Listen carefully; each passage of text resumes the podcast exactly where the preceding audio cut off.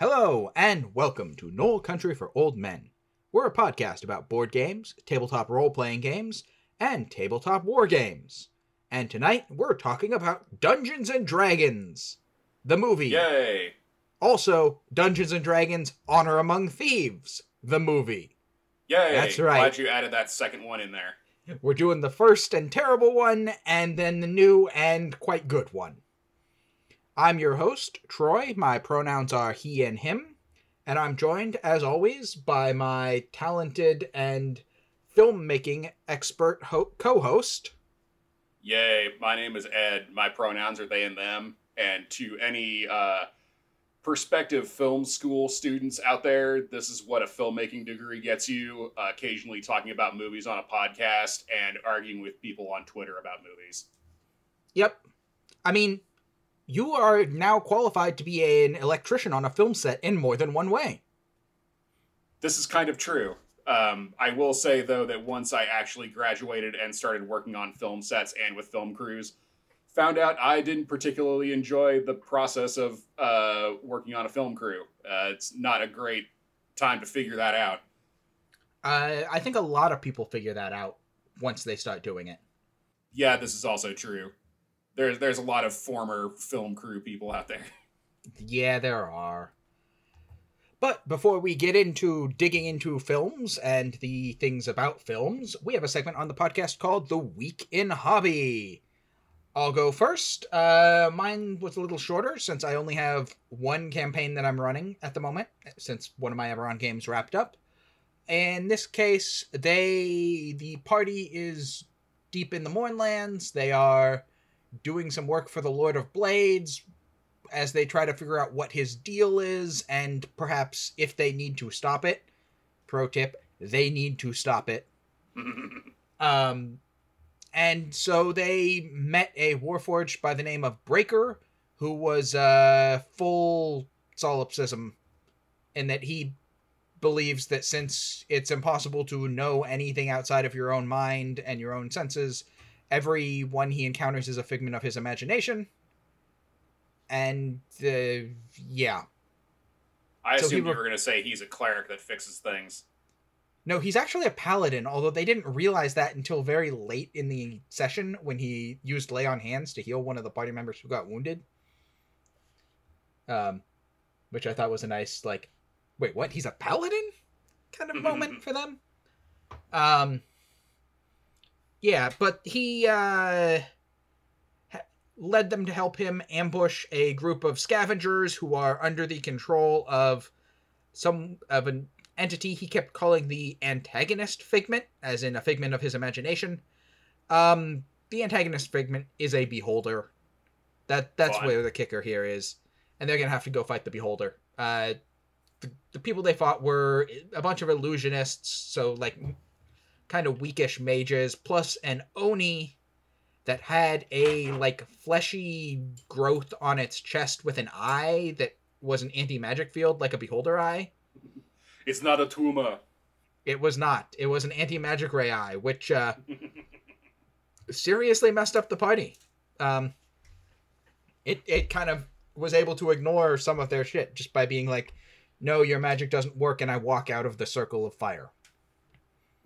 Goodbye. Yes. Um, that being said, the Oni managed to miss almost every single attack roll it made, so uh, that that that evened out. Uh, other than that, I had a Blood Bowl game, which the Skaven managed to win by virtue of being fast and outrunning orcs, and uh, killing a couple of orcs, which was surprising. That is very surprising.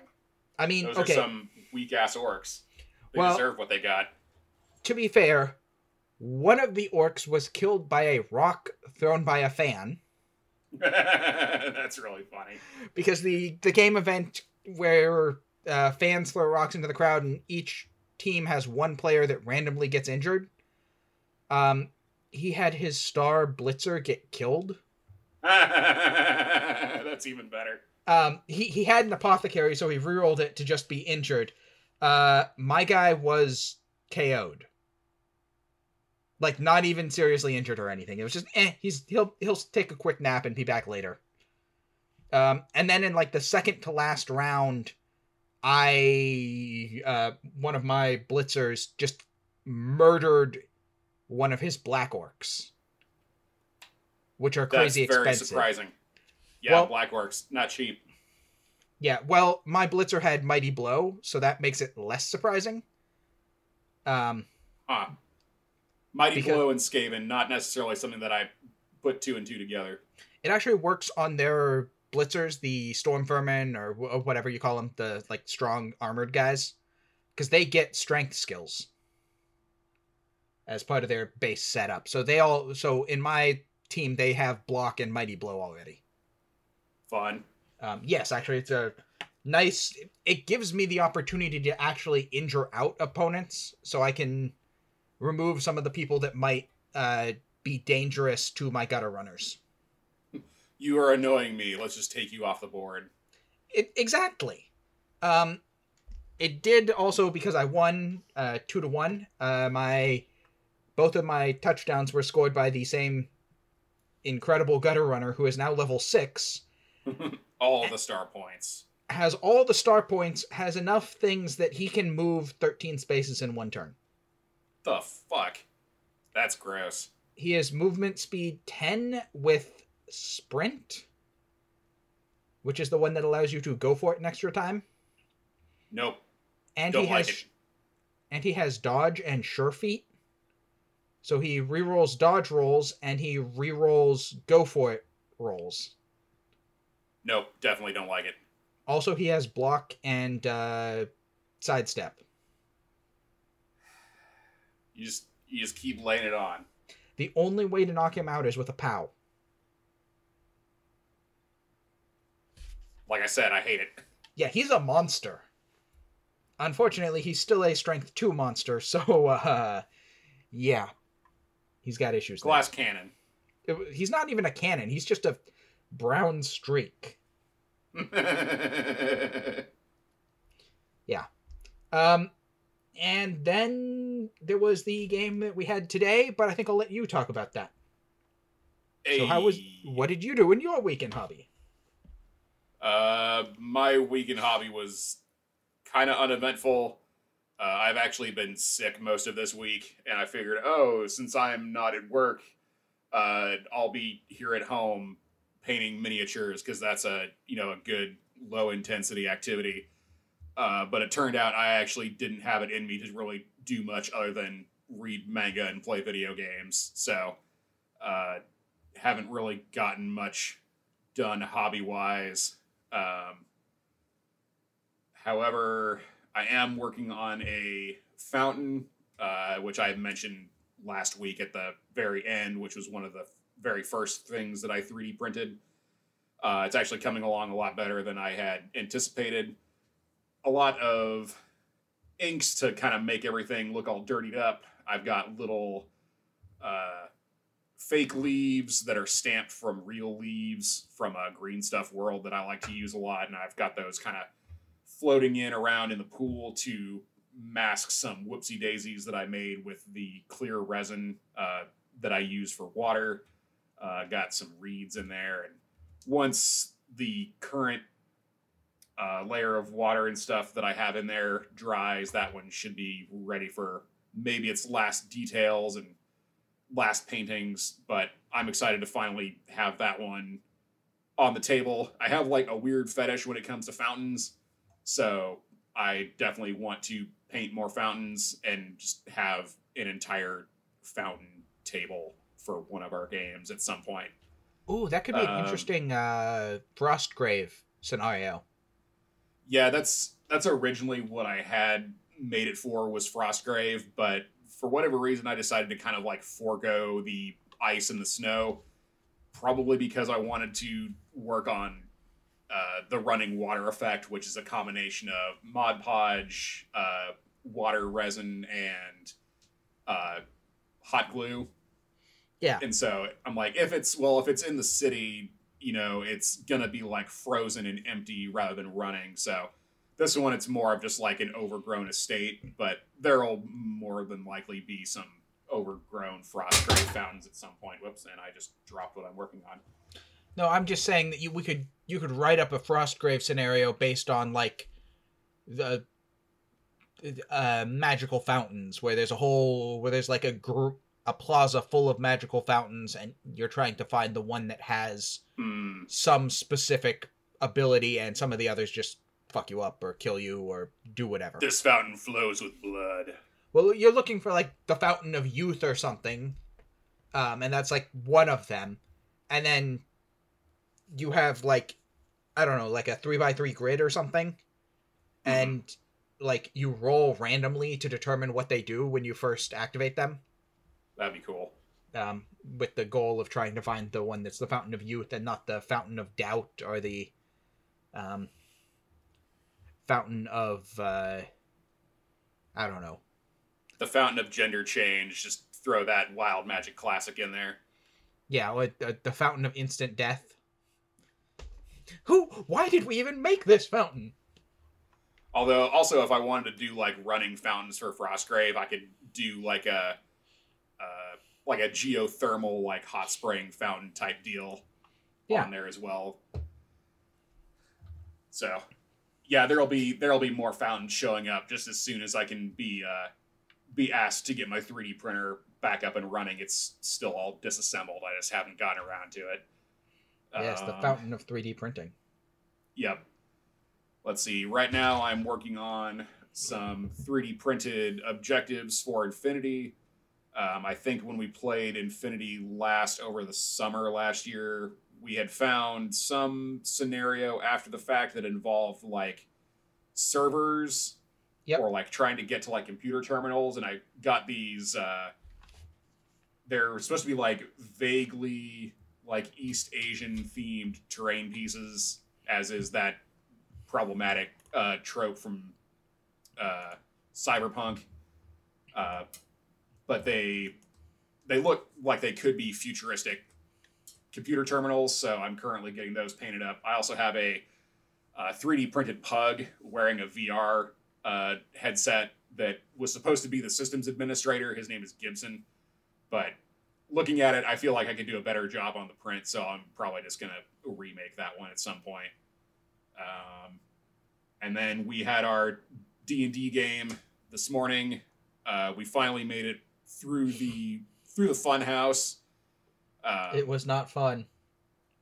no, we encountered one puzzle uh, that had a, I guess not necessarily a pun as the solution, maybe folk wisdom, uh, and we guessed it correctly on the first try.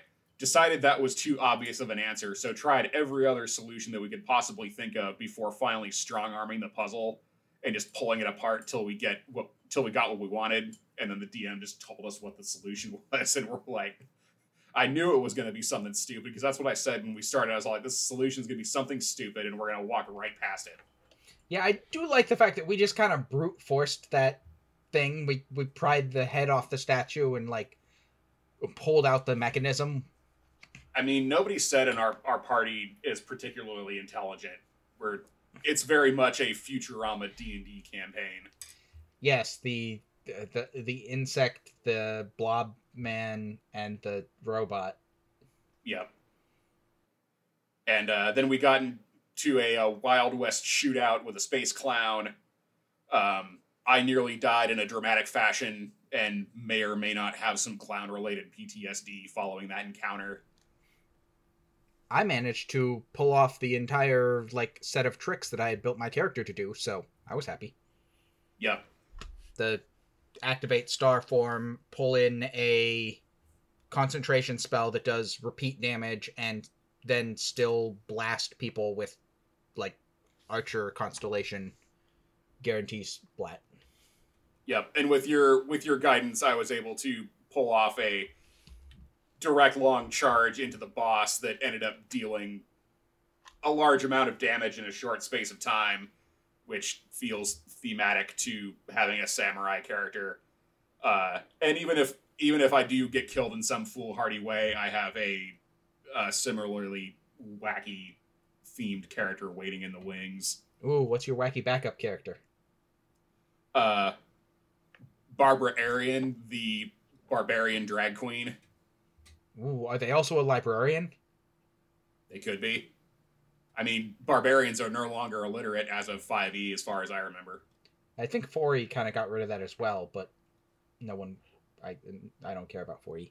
Um, Yeah, yeah, no, I've been, I've been kind of Arian, hyper. the barbarian librarian drag queen. Yeah, I've been kind of hyper focused on drag related stuff lately, so I came up with that idea, and I was like, oh, too bad I didn't come up with that uh, for Spelljammer because I was trying to think if there's a way that I could run that same character in a different campaign, but I feel like you kind of you would kind of need the wackiness of Spelljammer to pull it off. I don't know if that would work quite as well in a, a Faerun campaign. I mean, yeah, it, it fits with the wackiness of the Spelljammer campaign we're in, and if you were doing a different, like, I could see a wacky Planescape campaign also. Um, yeah, Planescape that could be wacky. Yeah.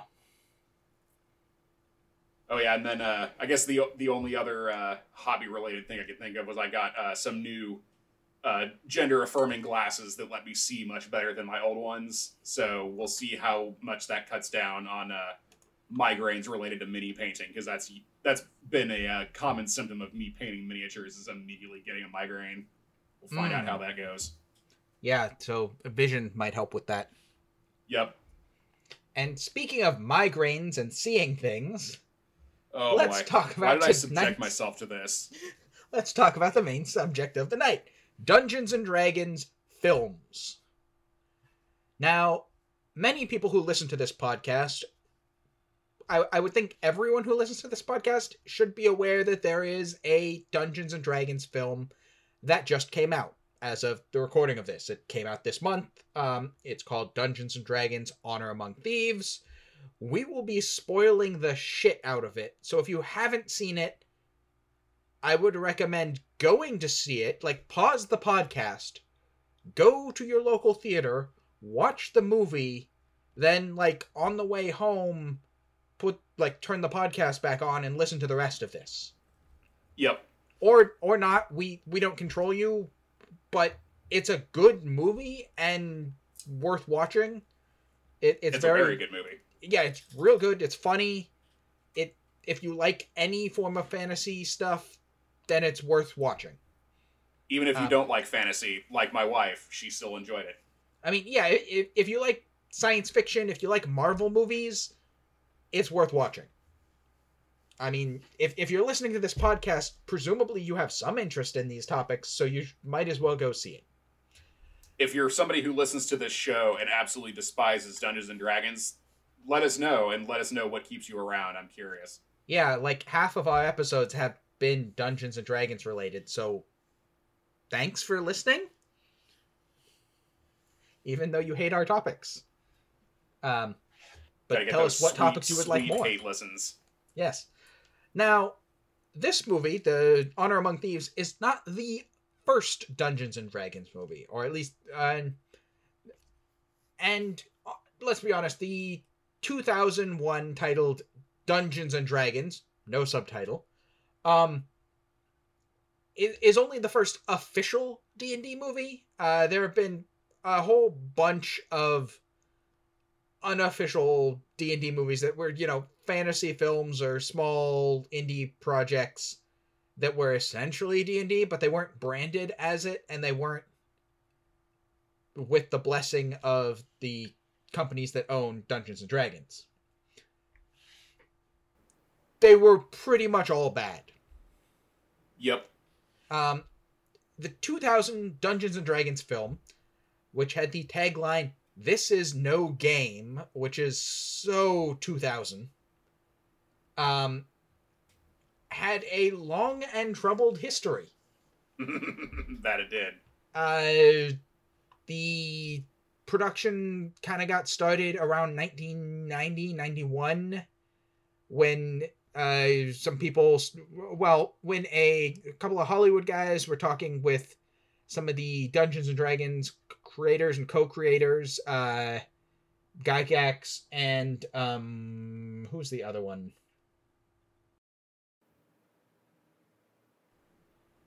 I got nothing.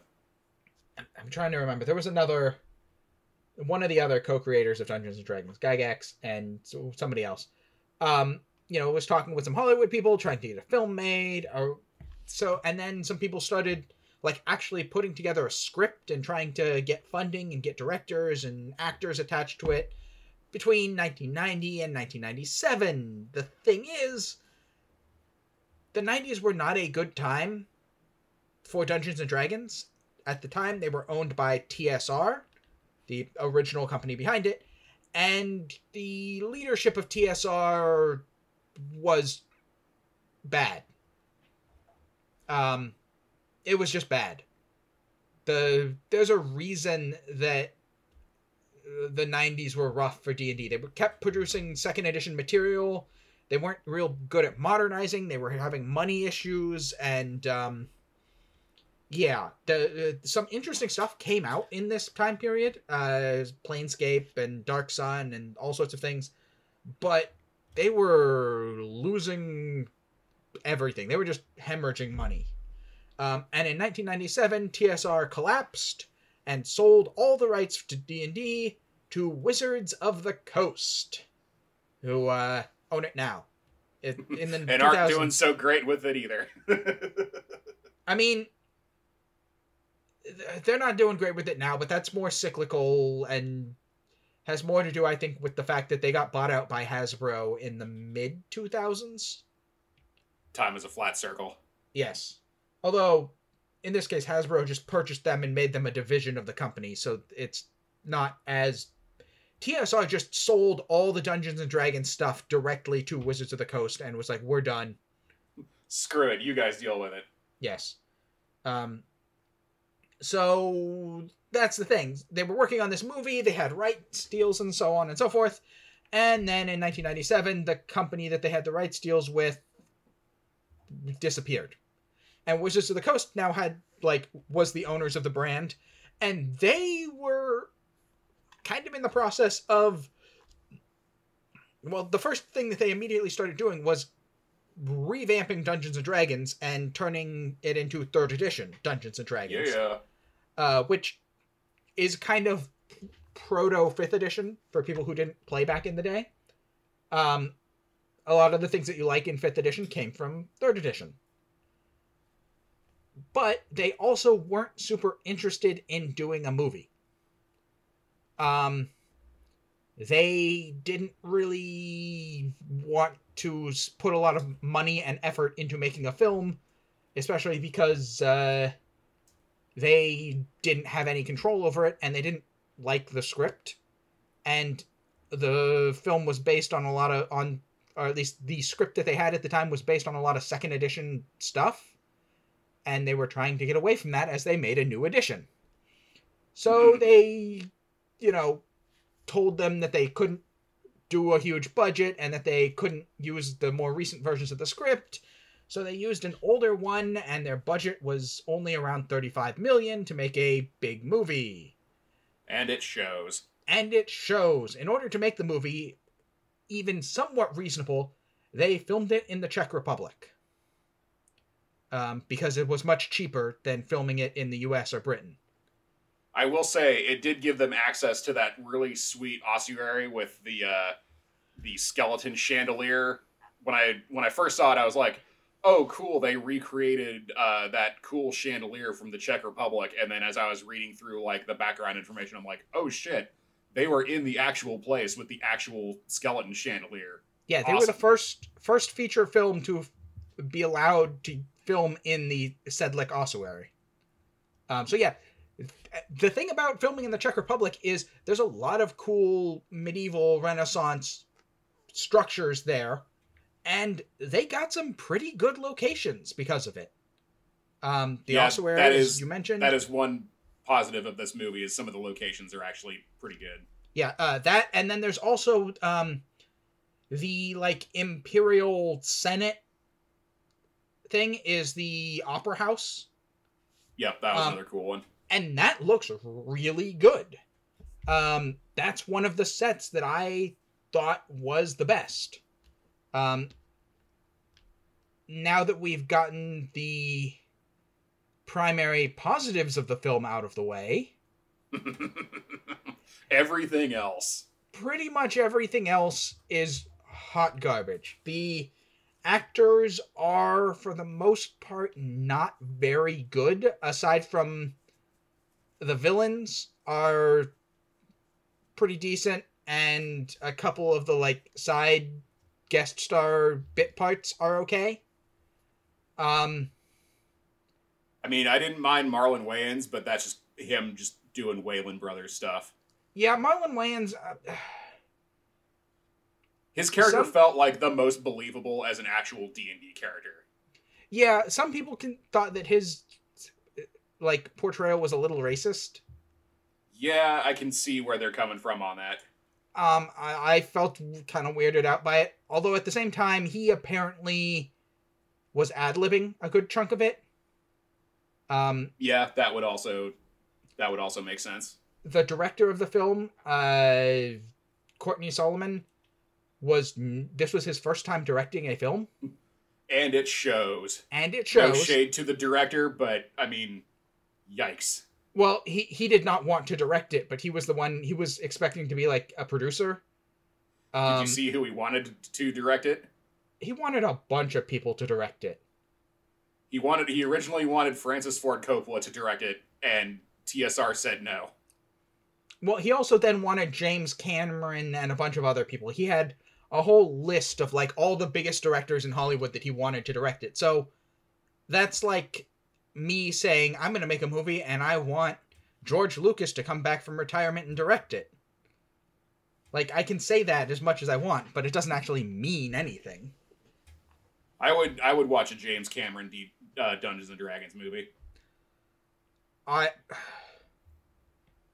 Do you really want to watch a 2-hour long documentary about the um like fantastical life cycle of creatures on the in the jungles of Chult? Potentially, what kind of creatures are we talking about?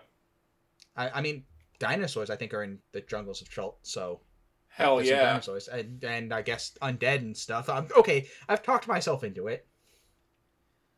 Um, just just Yeah, I'd watch that movie. we're just gonna make Avatar, in, except instead of being blue skinned cat people, they're just elves. I mean, th- th- that would basically work. yep. Um, so the the movie, the movie's bad. The basic plot of it is there is a kingdom ruled by mages, and the empress wants to make everyone equal because she is a child and they they couldn't come up with a better motivation for her um I should say, with her decree at the end of the movie, it's easy to decree something, a lot harder to change existing power structures in reality. and yeah like from all of the speeches that she gives you get the feeling that she has no idea what she actually needs to do to make that happen so that that's either a screenwriting issue or no it's a screenwriting issue. Um also her acting is god awful i'm sorry. I'm i'm sorry. She's a it, it's basically a child actor but i mean it's just bad. Also, I couldn't I couldn't quite square up the idea of the main character who is a thief and ostensibly has been trod upon by the boots of imperialism uh, in this kingdom suddenly just falls in love with the idea of the empire and is willing to sacrifice himself and everything to save it. Should be like, no, dude, you should be like burning that shit down. Uh, he's horny for the mage librarian lady. This is true. He he, he is one hundred percent simping for mage for librarian mage lady. Like that that's his entire motivation switch there. Um, I mean, if, and he's uh, if pissed were off able to that the villain kills his buddy. Also true. If you were able to like pull that off into an actual like plot point of like I don't I don't really believe in this. I'm just trying to do it, you know, to get the girl in a weird tropish fashion. Maybe you could make that into a serviceable plot point, but as it as is, it's like uh, uh, no, it doesn't work.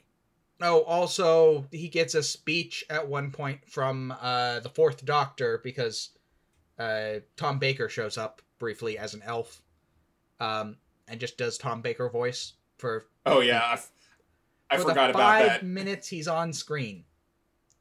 He is in literally one scene. The exposition scene where we fill you in on everything that you've probably not cared about up until this point.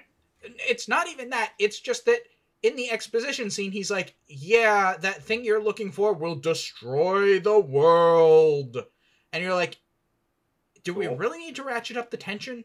The the bad guy is already planning on like killing the empress and starting a war using this thing. You don't need to tell us that it'll also destroy all magic and end the world. Like This is a this is a, a plot point in the writing that I'll have to bring back up when we finally get to Honor Among Thieves because I have I have thoughts about it. Yeah. Um. But yeah, that that also sort of, I guess, is part of his journey. Is that he learns that the thing will destroy the world, but also like, you could just not go get it. Yeah, if he doesn't get it, I mean, how Well, are the villains going to get it? They seem pretty incompetent. the point there was that the villains had taken the girl he liked hostage. I think at that point, Yep. so he had to get it in order to trade it, because again, he was horny for the librarian, which understandable. Um, but yeah, it it's a bad movie. The the magical artifacts that they need are staffs that control dragons. The Empress has one that controls gold dragons, and the bad guy wants one that controls red dragons. Which look exactly the same, just different be- colors. And not even like substantially different colors. They're very similarly colored because the CGI and effects for this film are hot garbage. I noticed there's a couple of shots in the uh, end battle with all the dragons where uh, a a like red dragon will be following a gold dragon, and they will use the exact same animation cycle. Oh yeah, they use the same animation cycle, the same character models, and the character models are bad. They are just ugly. I mean, this is this is even bad by like 2000 standards because if you want like a better D&D movie from around that era, check out Reign of Fire which came out in 2004. The dragon effects in Reign of Fire are really good, but they wouldn't have had a movie if they hadn't been able to pull off, you know, good dragon effects for that one. Um, I would point out that uh, Lord of the Rings: Return of the King came out in two thousand and three. Oh, that is correct. I forgot about Lord of the Rings. Yep, Um, and and Return of the King in particular has the uh the Nazgul. the Nazgul on the Yep. Fell Beasts, and those, while not explicitly dragons, they're wyverns or they're, they're Fell Beasts. They're just magical bad things. Are amazing. And in fact, because the first Lord of the Rings movie came out one year after this, it's real hard to see this and then a year later watch uh, the Fellowship of the Ring and be like, oh, oh, this is what happens when someone who's good at making a fantasy movie makes a fantasy movie. my my point still stands though. Reign of Fire is a better D and D D and D movie. It's just a D and D modern campaign. I will agree with that 100%. Um, Reign of Fire is a fun popcorn film, despite It's the it's a it's a B movie, but it's a good B movie. Yes, I mean, the core element of that is that the protagonists discover that the dragons are easy. Uh, uh, the best time to fight the dragons is when the lighting conditions are such that you can cover up uh, any issues with their CGI. Yeah, uh, I That is the core plot point. fully I fully tip my hat to the creative director who came up with that because that is a solution I would also come up with. Yeah, the, I mean that's the core plot point is that the dragons are easiest to fight uh, in at dusk and dawn when the lighting conditions are changing. Yep. It's the same it's the same trick that Jurassic Park pulled to make the dinosaurs look good.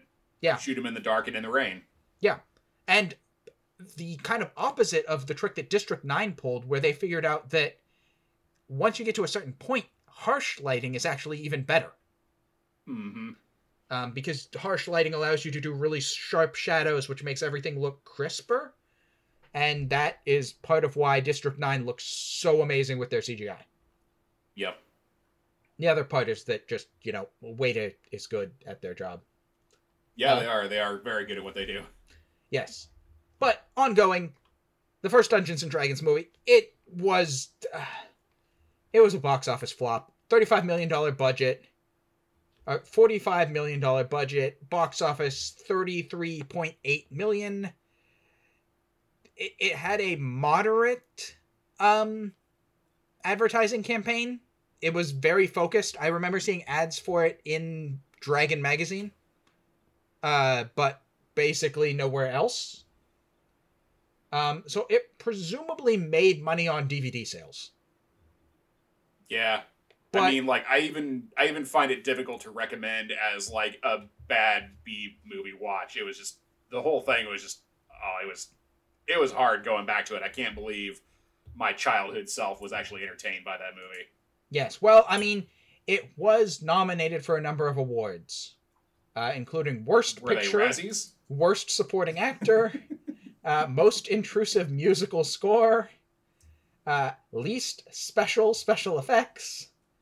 Um, yeah, the the Stinkers Bad Movie Awards nominated it for uh, a number of things. It did not win any of them. I was really hoping you were going to say that you found like in the depths of the internet somewhere uh, one of those cards they submit to the electors of the Academy Awards saying, "Please uh, support this film for Best Picture." Uh, like how they found one for Transformers: Dark Side of the Moon for Best Picture. Oof. Um, I saw that and I was like, "Really? They they really tried to pull that off?" Yeah, uh, it was nominated for a positive award for the actress who was playing the Empress at the Saturn Awards as like a young actor in sci-fi fantasy movie. Did not win Yeah, that. maybe. Did not win it. She she was not good enough to win that. I don't know who did. Um, I'm going to start my award, my own award show called the Jupiter Awards. there were a lot of much. There were a lot of better stuff like Farscape and Stargate SG One were airing at the time, and these TV shows had better effects and better writing. I don't think I've ever seen Farscape. It was weird, but worth watching. Good to Um, know. It, it used a lot of puppets and a lot of like Okay, I'm I'm more convinced puppets are always good. yeah, a lot of puppet puppetry for the aliens and stuff. Had some weird things going on, but it was cool. Um, now the 2000 movie was followed by a pair of direct-to-DVD sequels: uh, Dungeons and Dragons: Wrath of the Dragon God and Dungeons and Dragons 3: The Book of Vile Darkness. I have not seen either of these. They are nearly impossible to find. They're not on any streaming services. They're not really available to watch. They brought only one character from the original back for the second movie, and it was the henchman of the villain who gets killed in the first movie. I, I I- will say the villain uh, gets killed and the henchman get killed. They're bo- everyone's dead, but he comes back for the second movie. The third movie didn't even do that. Um, I will half- say, as somebody who likes, uh, sorry, go ahead. I was going to say, say is God damn it! Half one of us has to go. Half the people starring in the um, third movie don't have Wikipedia pages, which is a bad sign. Yeah, that's a bad sign. Now it's your turn. I was gonna say, as uh, somebody who also looks good in blue cosmetics, uh, Damodar and his metallic blue lipstick. That that was another positive point I wanted to make for the the 2000s D and D movie. Yeah, I, although I do want to raise like a couple more things. The first one is there is an elf and a dwarf in it. They Do we actually ever learn their names?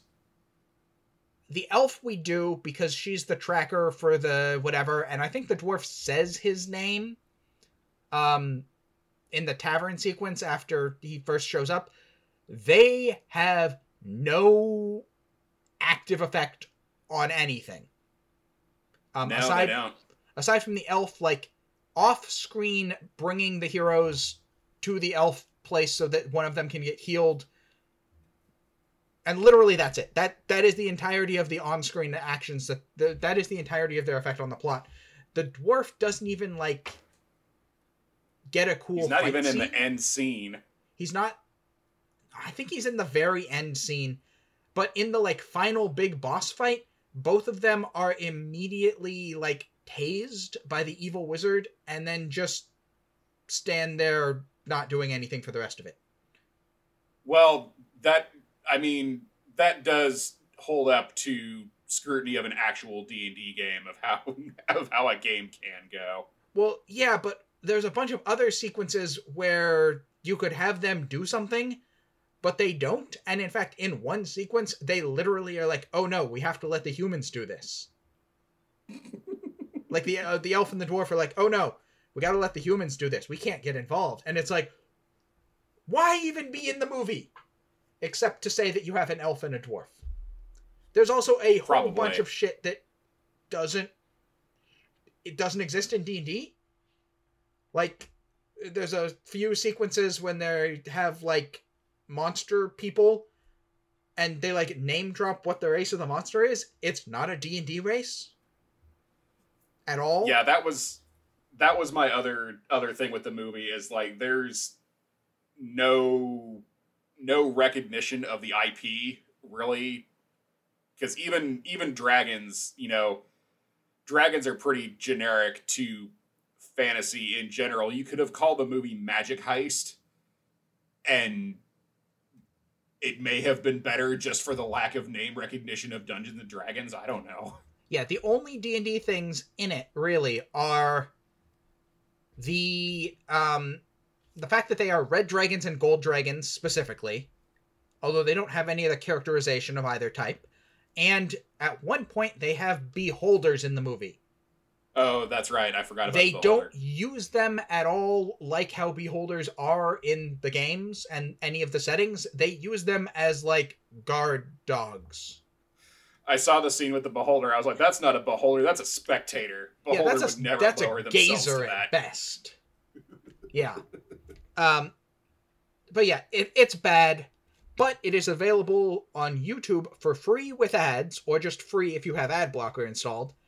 And if you have a group of friends that want to watch a terrible fantasy movie, I cannot recommend Dungeons and Dragons 2000 enough for watching a terrible fantasy movie and making fun of it the whole way. That's what it's good for. Maybe Now- maybe that was my problem. I tried to watch it seriously as as like actual film analysis, and I had a bad time. Oh, I had to do that as well. So I'm right there with you. I had to break it up into like three sittings to actually watch it. I mean, I I was the person in film school who was known for uh, purposefully analyzing trash movies and like pop culture stuff while everybody was doing some kind of highbrow, highfalutin film stuff, and I was just analyzing like whatever horror movie I could find on the shelf. But this, I I struggled. Yeah, it's just bad. Watch it and make fun of it with people. Don't watch it if you actually want to see a fantasy movie. If you want to see a good fantasy movie, Dungeons and Dragons: Honor Among Thieves. It's yeah, fun. I'll second that. it it manages to do a number of things that are really important and actually kind of amazing that it got right.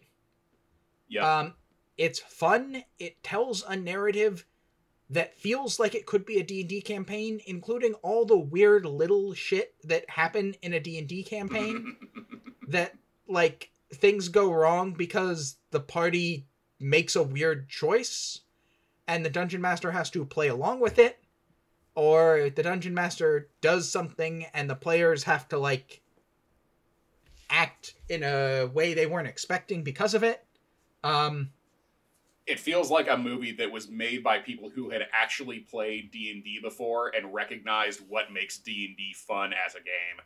Yes, and in fact, I believe the uh, screenplay is by people who play Dungeons and Dragons. Um, it also is set in the Forgotten Realms campaign setting, and when I say set in, I mean it has the strongest sense of place that I've seen in a fantasy film like this, with the least amount of exposition about the setting, and I am so in for it. Yep. There is I mean, no my wife knows essentially really nothing about D&D, but she was able to follow along and get invested into it and into it, but she didn't necessarily need to know like, you know, the exact politics of that region of like the Sword Coast and the areas north of it and all that. It's just fun background flavor for those of us who know. Yeah, there's no exposition about the places. Uh, there's no there's not even an exposition about like the organizations that the hero that some of the protagonists belong to. The only real exposition sequence we get is about the villain and their evil, terrible, bad thing. Um, which again, that's a DM using a character to explain the plot to the players.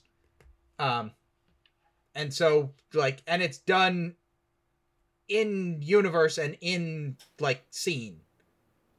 It Yep. is one character explaining it to a number of other characters who don't know what it is they're about to deal with. It it's exposition that makes sense in the course of the film rather than just being like ages ago darkness walked the land.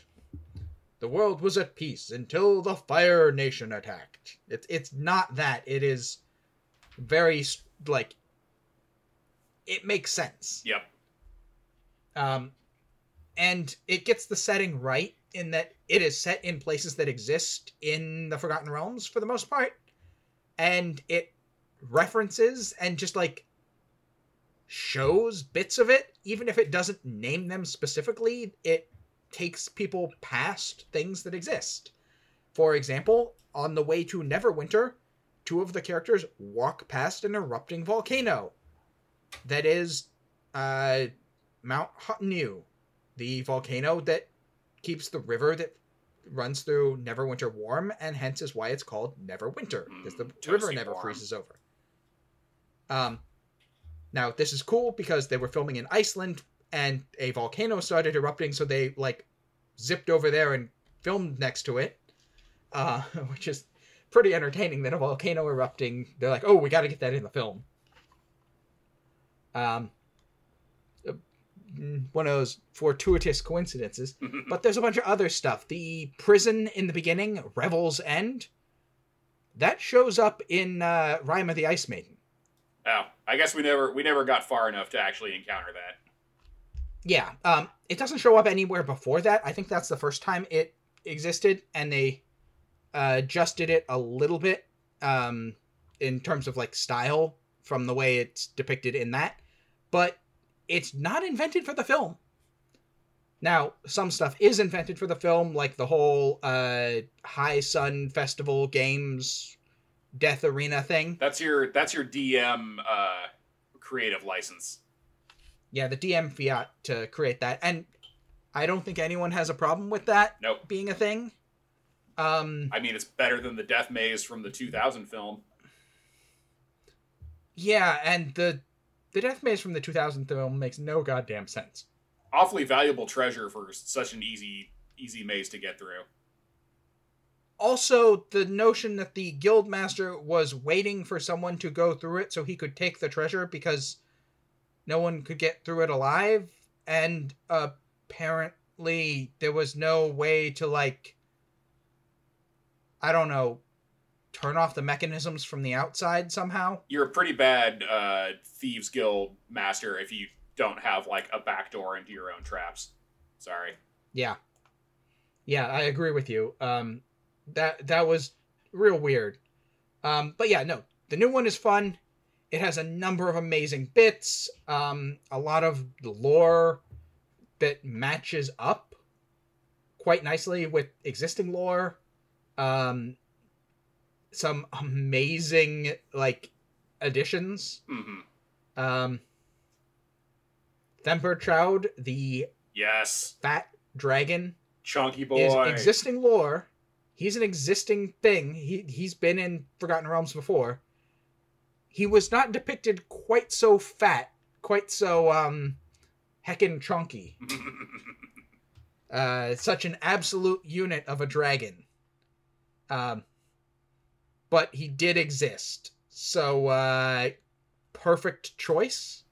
and I will say, when it comes to like how the story played out, they took a good leaf from the sword and sorcery genre, and rather than having, as in pretty much every like sci-fi and fantasy movie that you have, where the plot is like, oh no, this whole thing is gonna like end the world, and the stakes are like absolutely the highest they can be the quest that they're on is extremely personal and is important to characters for their own reasons rather than feeling like they need to save the world um, which is a thing that shows up in a lot of like sword and sorcery uh, fiction and it Yes. solves that issue of like the disposable villain problem that shows up in marvel where you know they have these villain and oh they're gonna destroy the universe or do something and then oh they you know they solve the problem the universe is saved. It's like well you when the universe is going to get snapped away you really can't raise the stakes any higher than they are. But for the d&d movie this is a conflict between two characters and their personal beef you know which happens to include a little bit of end of the world storyline It's not even but it becomes kind of like a thing of like oh yeah we're on this quest and there is this is actually the main plot point but we kind of we kind of went off and did our own thing instead and then at the end it's like oh yeah we should probably like finish up this main plot point which is very much how a d&d campaign can run Yes, and it's also you said like it's even the main plot isn't the end of the world. It's only the destruction of a single city. yep And the characters uh, essentially have at one point the option to just leave yep and go somewhere else and be totally fine. But they decide because of the heroic journey that they've been on that they should go back and save everyone because they while they are thieves, they have honor. hey, hey. Um the exact opposite of the previous one in that it has really good effects. Both the CGI effects, um, the CGI effects are mostly good. There are a couple of bits that are just a little not perfect.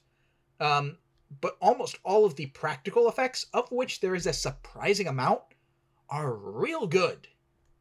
Um, and all the fight scenes are good.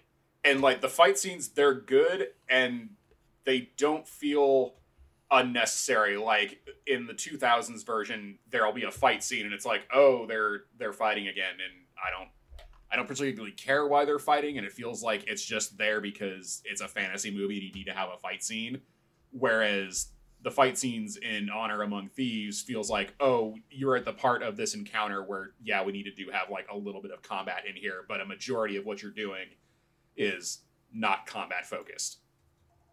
Yeah, I mean, and the players, the, the the characters in it, sometimes they fight things, other times they just try to run away. Yep, it's a viable tactic. Sometimes the barbarian fights things while the bard uh, rolled poorly to escape from his binds, and so instead just keeps using bardic inspiration. yep. I mean, that's literally what happens in one scene. And what do we? What have we decided that we call this? Ludonarrative harmony. Yes. Um, so the term ludonarrative dissonance is used when the narrative. It typically is for video games, and it's when the narrative and the gameplay mechanics don't match. Yep. When the story you're trying to tell is doesn't fit with the way the game plays. Uh, it it would be like if you're trying to tell an incredibly personal story about a man who's lost his daughter, but your gameplay is an open world collectible like Assassin's Creed style thing where uh you have a mini map full of icons that keep popping up and you have to climb to the top of buildings and towers and stuff. Mhm. It just the gameplay needs to match the story to a certain extent. Yeah, the one that And I this- always go back to is um, Bioshock Infinite, how you have like this escape story and the story happening between two characters, but then there are extended like gunfights that break out, and nobody ever really seems to notice that there's this extended running battle going through the city, and it just it's always weird when they shift back to like story mode. That's kind of always the the example that I go back to. I don't know. I, I don't get it from that as much as I do from um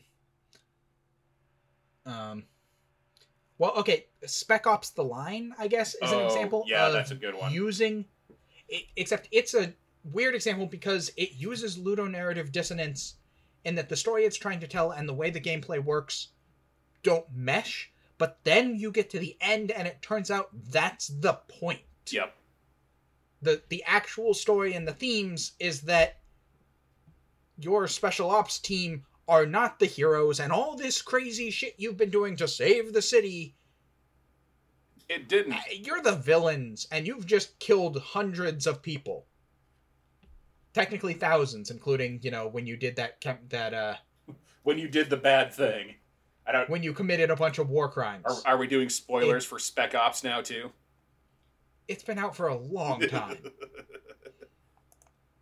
Um,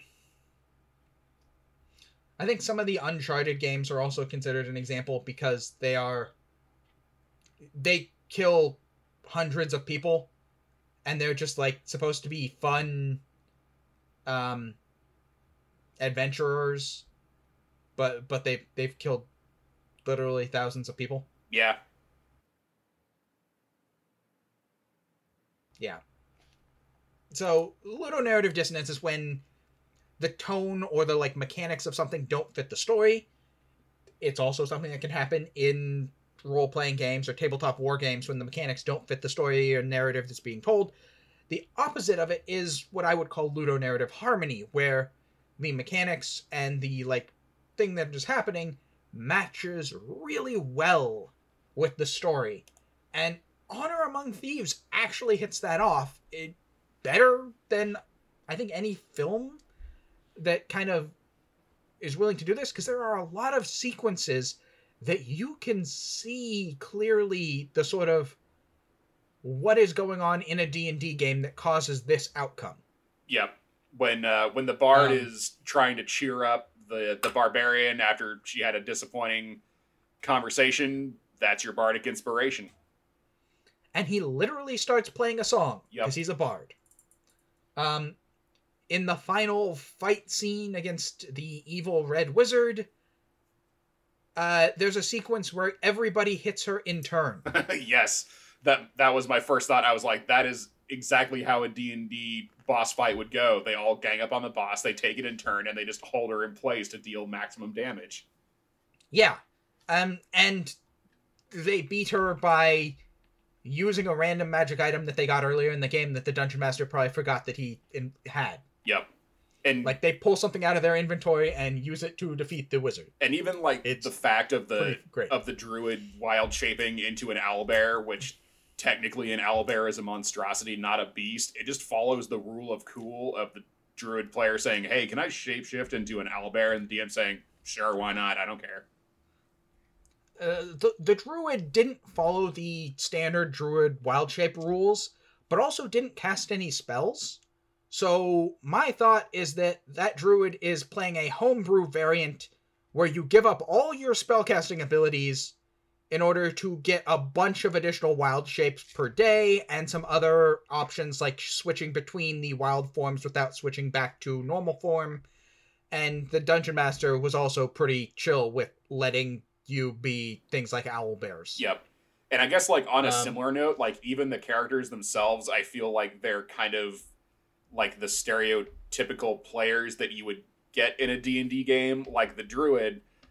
Her character is very flat. She's not very emotive, but she has like a lot of mechanical function from like a gameplay standpoint and i'm like oh that's the player who's really not that into role playing but still enjoys the game and is there and is just kind of like not phoning in like they're role playing but they're doing kind of just what they can they're not super into it Yeah, and also, I mean, her arc was that she didn't really like or trust everybody else. Everybody else already knows each other, this is also true and she's brought in as like an additional person because they needed her, and she doesn't really trust them for most of the film. i could also be reading things into the film that are not actually into the text No, I mean, I do agree with you about her seeming flat compared to the others, but I think the reason is she's kind of an out. Everybody else knows each other already, and she's kind of an outsider and doesn't like humans. yep that would make sense And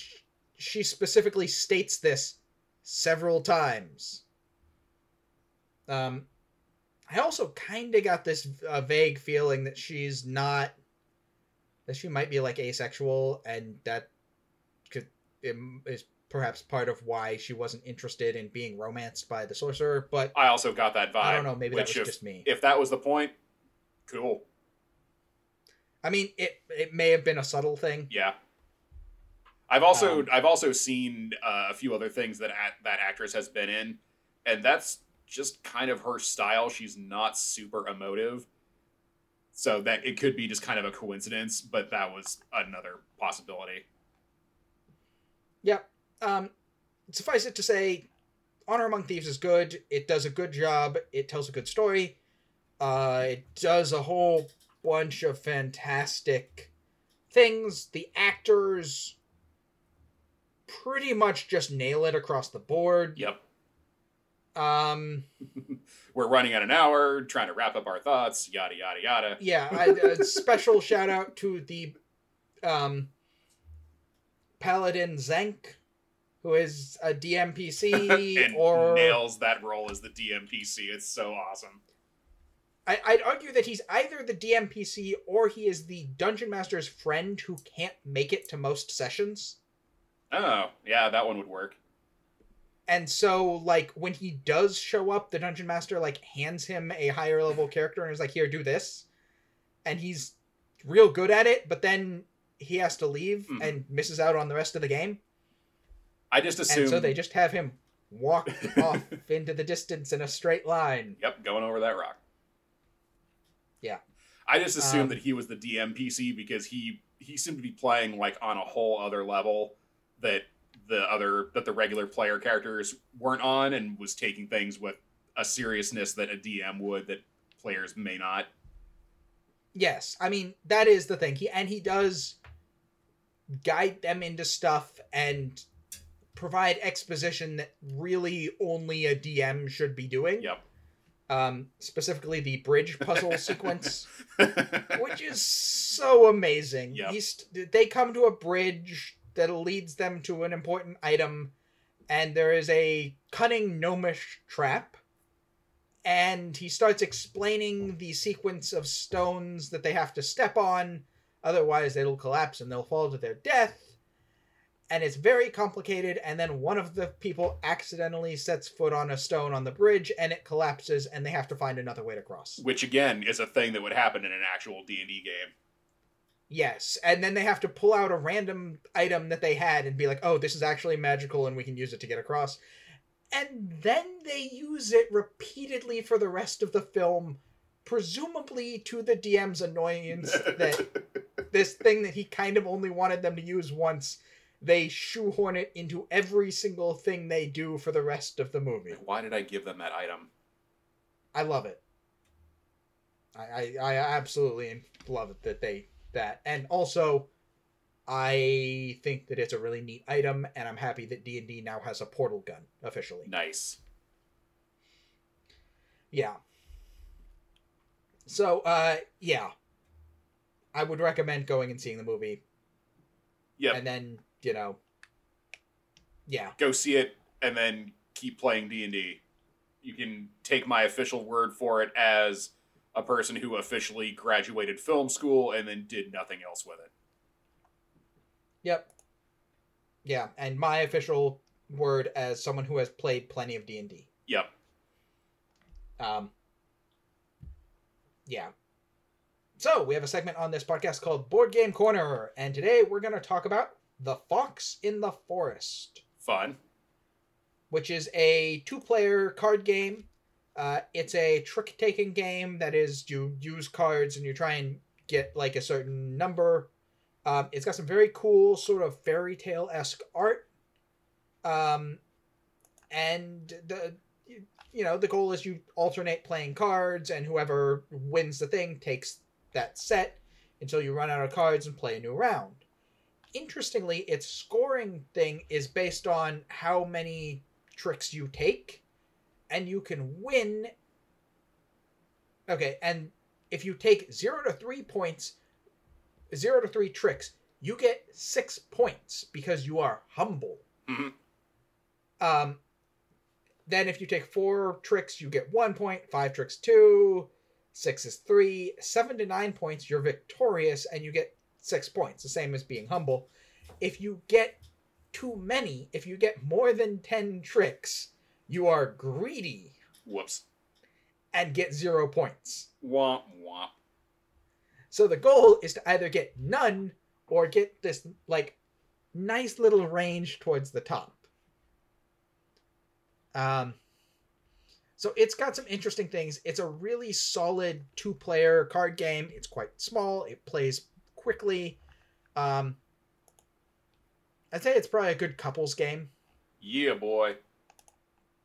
Um, it, the artwork is nice. The rules are pretty straightforward. It's got some little tokens, so you can easily track who's got the most points. It's just a good little uh, game for somebody who wants to just, you know, Game it do a little bit of playing cards. Uh, I would recommend it. It's it's very pretty looking. And uh, yeah, that is our show. As always, thank you for listening. Um, you can go see Dungeons and Dragons: Honor Among Thieves in theaters. You can watch the original one online on YouTube of all places. Have fun. Uh, watch it in short things. Uh, no more than five minutes at a time. Uh, make sure to check your like bad movie dosimeter uh, in case you get too much exposure. Um, yeah, you might alternate watching like sections of it and then sections of Lord of the Rings if you're feeling especially scared of it. Just a little pal- palate cleanser. Yeah, um, you can join a union. You can uh, avoid the state of Tennessee and Florida and Texas. Um, and you can do all the things Ed's about to tell you to do. Oh boy, you can follow me on Instagram and Adam Madness. Um, I could probably do more analysis and talk about this film for another two hours, but I won't subject Yes. everybody to that. Um, There will be an extended cut of the podcast coming out never.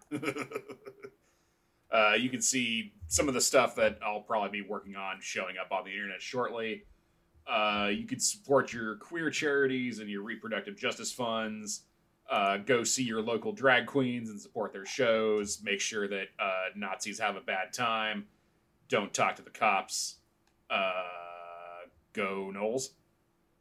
Go Knowles. Go Knowles.